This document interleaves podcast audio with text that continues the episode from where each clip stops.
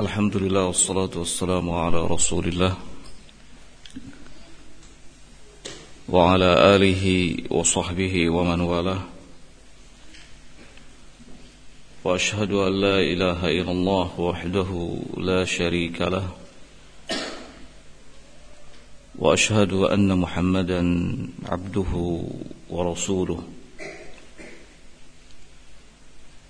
يقول الله سبحانه وتعالى في كتابه الكريم يا أيها الذين آمنوا اتقوا الله حق تقاته ولا تموتن إلا وأنتم مسلمون.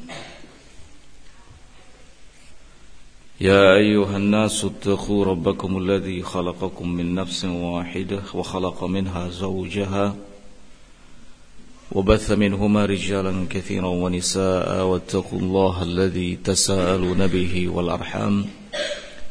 إن الله كان عليكم رقيبا. يا أيها الذين آمنوا اتقوا الله وقولوا قولا سديدا يصلح لكم أعمالكم ويغفر لكم ذنوبكم. ومن يطع الله ورسوله فقد فاز فوزا عظيما.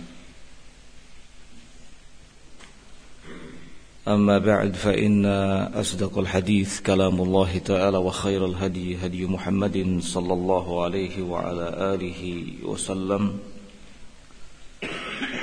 وشر الأمور محدثاتها فإن كل محدثة في دين الله بدعة وكل بدعة ضلالة وكل ضلالة في النار.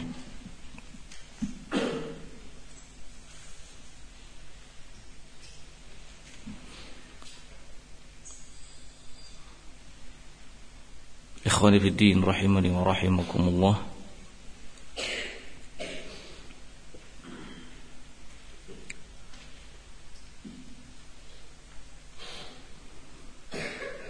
Hafalan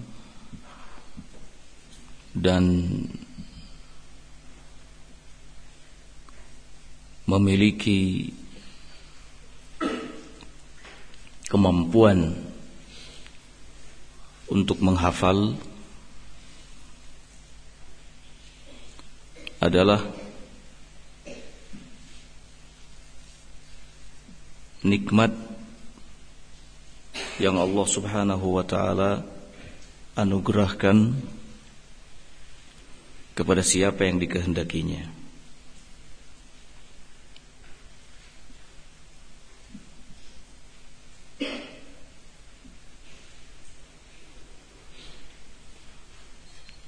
Karena tidak setiap orang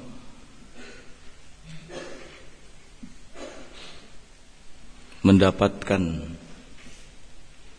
kesempatan untuk dapat menghafal tidak setiap orang memiliki kemauan untuk menghafal.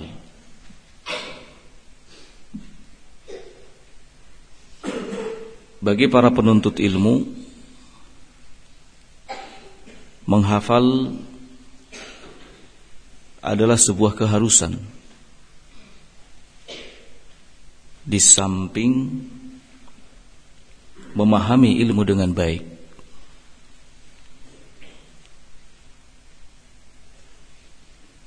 Dan ketika disebutkan kalimat penuntut ilmu, maka jangan sekali-kali kita berpikir bahwa penuntut ilmu itu adalah mereka anak-anak kita yang sedang belajar di pondok atau secara khusus memperdalam ilmu agama.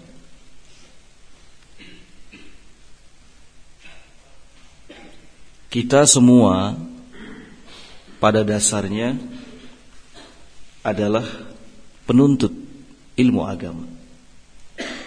Karena itu berupayalah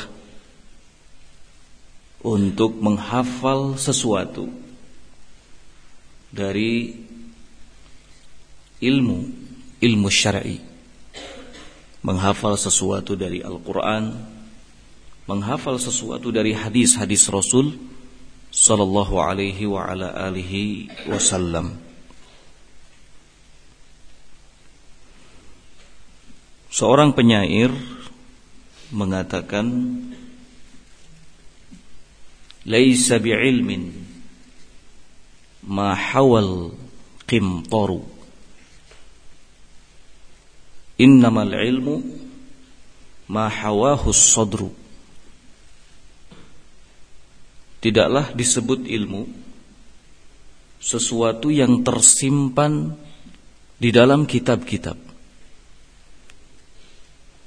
Akan tetapi ilmu itu adalah sesuatu yang tersimpan di dada.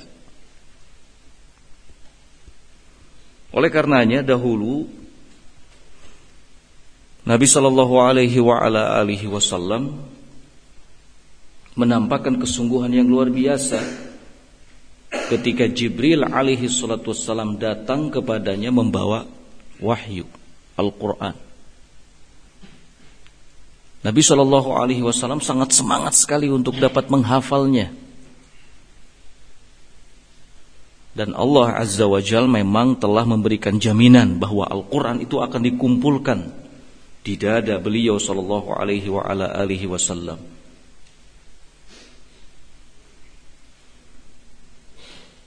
Allah Azza wa Jalla menyatakan dalam firman-Nya la tuharrik bihi lisanaka lita'jala bihi. Inna 'alaina jam'ahu wa qur'ana. Janganlah engkau menggerakkan lisanmu lita'jala bihi karena tergesa-gesa ingin segera menguasai Al-Qur'an. Karena sesungguhnya kata Allah Azza wa Jalla menjadi tanggungan kami untuk mengumpulkan Al-Quran ini di dadamu dan membuatmu pandai dalam membaca Al-Quran. Ikhwanifidin rahimani wa rahimakumullah Meskipun demikian Hal yang patut untuk kita garis bawahi Adalah bagaimana kesungguhan Nabi Sallallahu alaihi wa ala alihi wasallam Untuk menghafal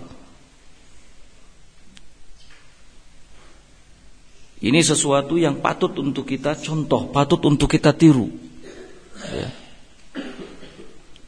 Sekalipun sudah menjadi tanggungan Allah mengumpulkan Al-Quran dan membuat beliau pandai membaca Al-Quran, namun ada kesungguhan yang beliau tampakkan untuk bisa menguasai Al-Quran dengan baik.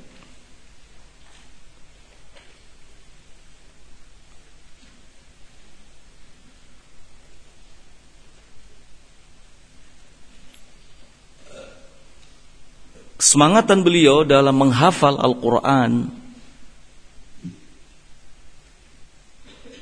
Kesungguhannya untuk menghafal sesuatu ini benar-benar menular kepada para sahabat-sahabatnya. Banyak dari kalangan sahabat beliau sallallahu alaihi wa ala alihi wasallam yang tercatat sebagai penghafal Al-Qur'an mengumpulkan hadis-hadis beliau, menghafal hadis-hadis beliau dengan baik.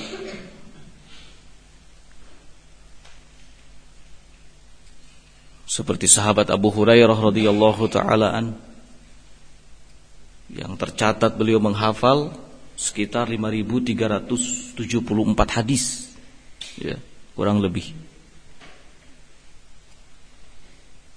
Bahkan Aisyah radhiyallahu taala anha istrinya sendiri mengumpulkan hadis, menghafal hadis sekitar 2210 hadis dari Rasul sallallahu alaihi wa ala alihi wasallam.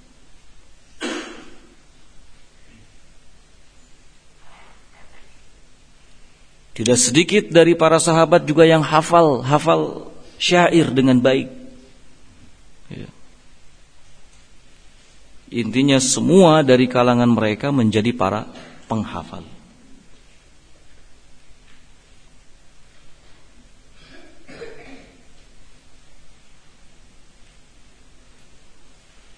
Pada generasi tabi'in juga demikian. Banyak di kalangan mereka tercatat sebagai para penghafal yang handal. Seperti Imam Az-Zuhri rahimahullahu taala misalnya. Kemudian juga Imam Asy-Sya'bi rahimahullah Imam Al-Khalil bin Ahmad rahimahullah Sampai-sampai Imam Al-Khalil bin Ahmad rahimahullah mengatakan ma katabtu syai'an illa hafidtuhu. Tidak ada sesuatu pun yang aku catat, yang aku tulis melainkan aku menghafalnya.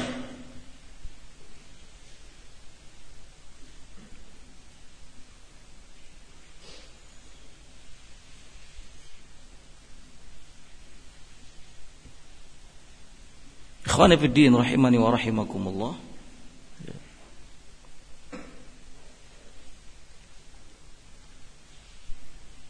Bagi para penuntut ilmu, bagi kita semuanya tidak ada kata lain selain berusaha untuk menghafalkan sesuatu dari ilmu syar'i sesuai kemampuan kita. Jangan sampai blank sama sekali nggak ada yang nempel. Ya. Upayakan menghafal Al-Quran sedikit demi sedikit. Hadis hadis Rasul Sallallahu Alaihi wa ala alihi Wasallam. Ya.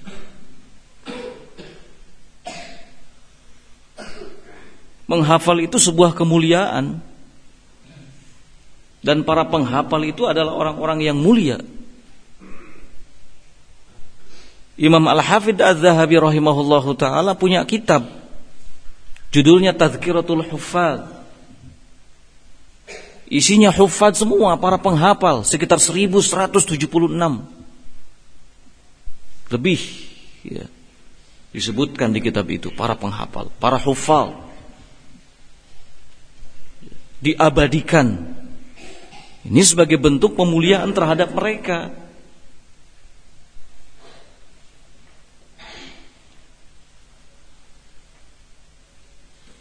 Kata para salaf fahfad.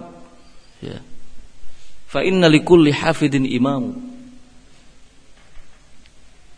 Berusahalah untuk menghafal. Karena sesungguhnya setiap orang yang menghafal itu adalah imam.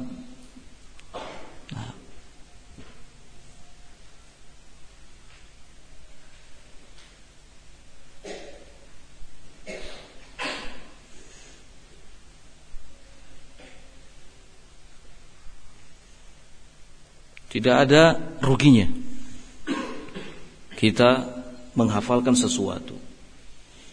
Meluangkan sedikit waktu untuk membaca Al-Quran, berusaha menghafalnya. Meluangkan sedikit waktu membaca buku-buku hadis dengan sedikit atau berusaha untuk menghafalnya. Enggak ada ruginya. Apalagi kalau kemudian kita amalkan apa yang sudah kita hafal dengan baik itu kita amalkan karena salah satu upaya untuk menjaga apa yang sudah dihafal itu adalah dengan diamalkan. Ilmu itu selain difahami harus dihafal, selain dihafal harus diamalkan. Imam Asy-Syafi'i rahimahullahu taala mengatakan al ilmu ma nafa'a wa laisa ma Ilmu itu sesuatu yang bermanfaat, bukan hanya sekedar sesuatu yang dihafal. Lihat, memahami, menghafal, mengamalkan. Ini tiga hal yang tidak boleh terpisah. Satu kesatuan.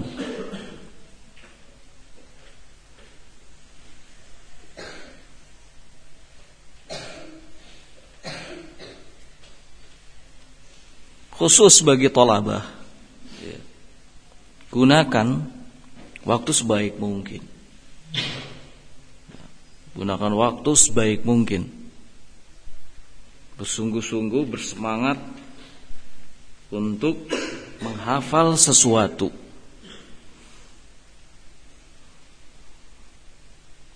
Sebab menghafal adalah salah satu cara untuk mendapatkan ilmu Salah satu cara untuk mendapatkan ilmu.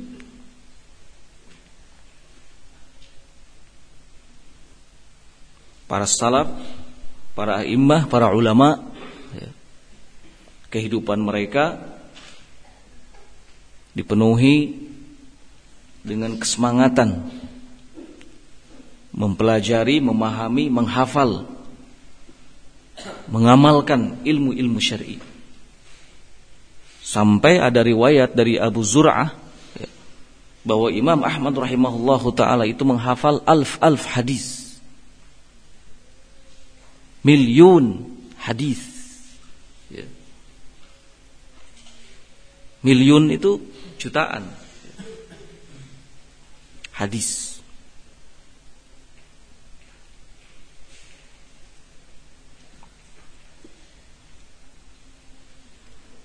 Penting bagi tolabah ya, untuk memanage waktunya dengan baik. Mengatur waktunya dengan baik.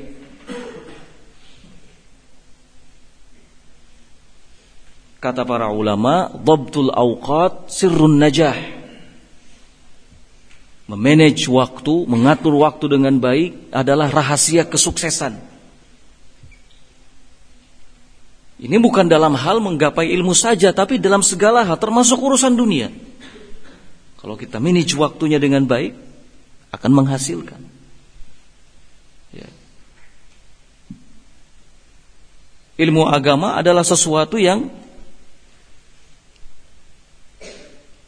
kita harus bersungguh-sungguh untuk mendapatkannya.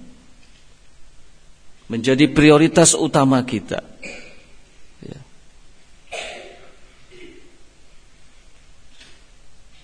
Catat, hafalkan.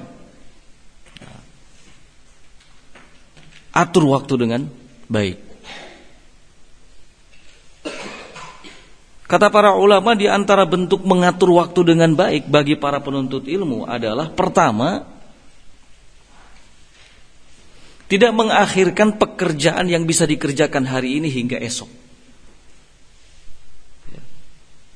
Apa yang bisa dikerjakan hari ini kerjakan, jangan tunda sampai esok hari.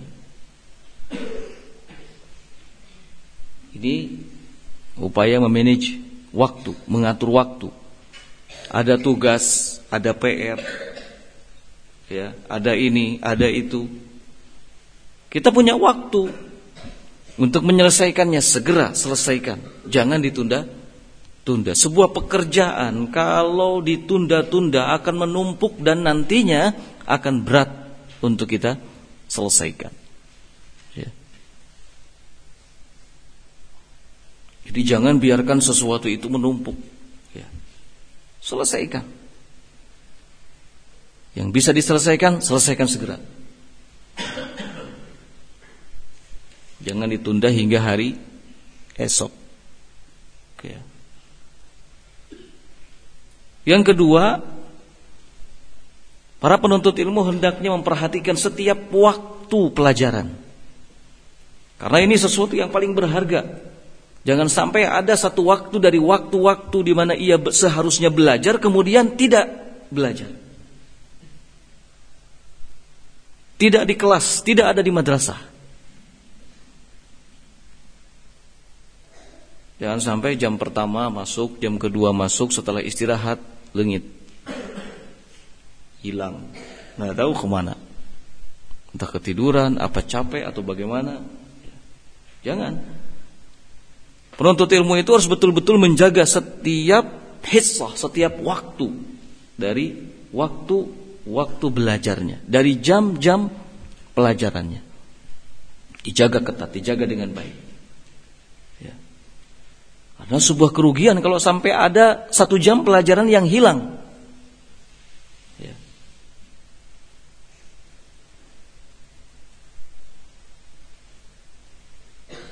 Ini penting. Nah, makanya di lembaga pendidikan mana pun ada jam-jam pelajaran, ya, ada mata pelajaran. Apa tujuannya? Memanage waktu para penuntut ilmu supaya dapat memanfaatkannya dengan baik sehingga memudahkannya untuk bisa menyerap ilmu. Ya.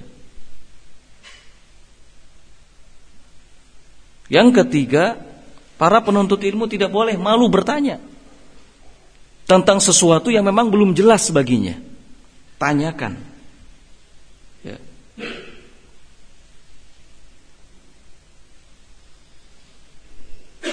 Karena nanti ini akan menjadi masalah.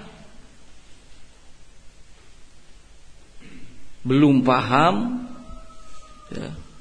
dalam satu pelajaran tambah lagi pelajaran yang baru belum paham juga, tambah lagi pelajaran yang baru, semakin banyak pelajaran yang dibahas, semakin banyak yang tidak paham.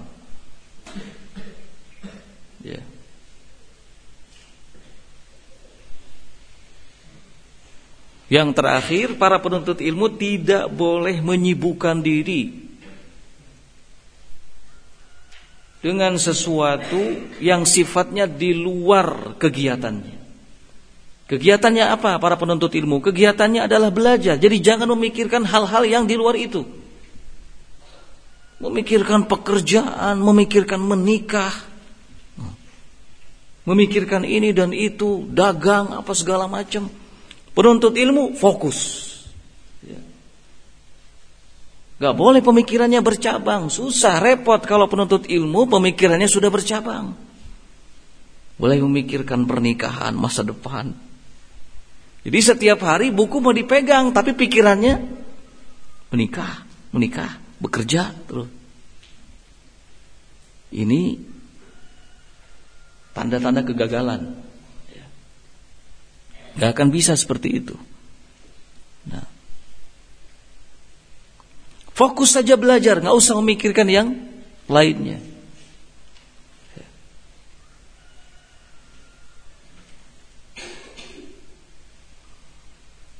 Jangan sampai membuang waktu dengan percuma dan sia-sia.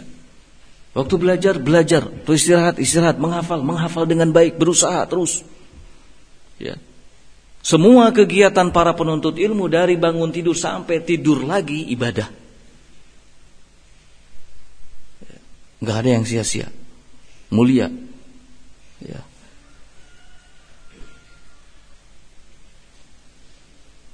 Paling enak penuntut ilmu itu. Ya. Ashabul awail kita semua yang sudah berumur ini juga kalau bisa kembali muda ya, seperti antum tolabah semua mungkin akan lebih memilih untuk itu dan senang. Ya. Karena nggak ada yang dipikirkan, tinggal di pondok selesai. Ya kan? Makan tinggal makan, minum, minum, tidur, tidur, belajar. Senang. Jadi manfaatkan dengan baik.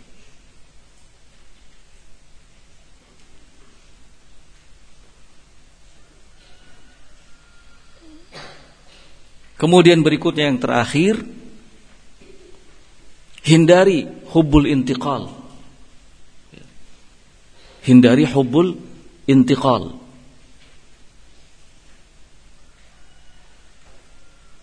Hubul intiqal itu kecenderungan senang berpindah-pindah tempat sekolah, tempat belajar. Belum selesai di sini pindah, belum selesai di sini pindah lagi, belum selesai di satu tempat pindah lagi terus. Sampai ada pelesetan, ya, hubul intiqal min alamati konyol. Ya. Senang intiqal itu alamat konyol.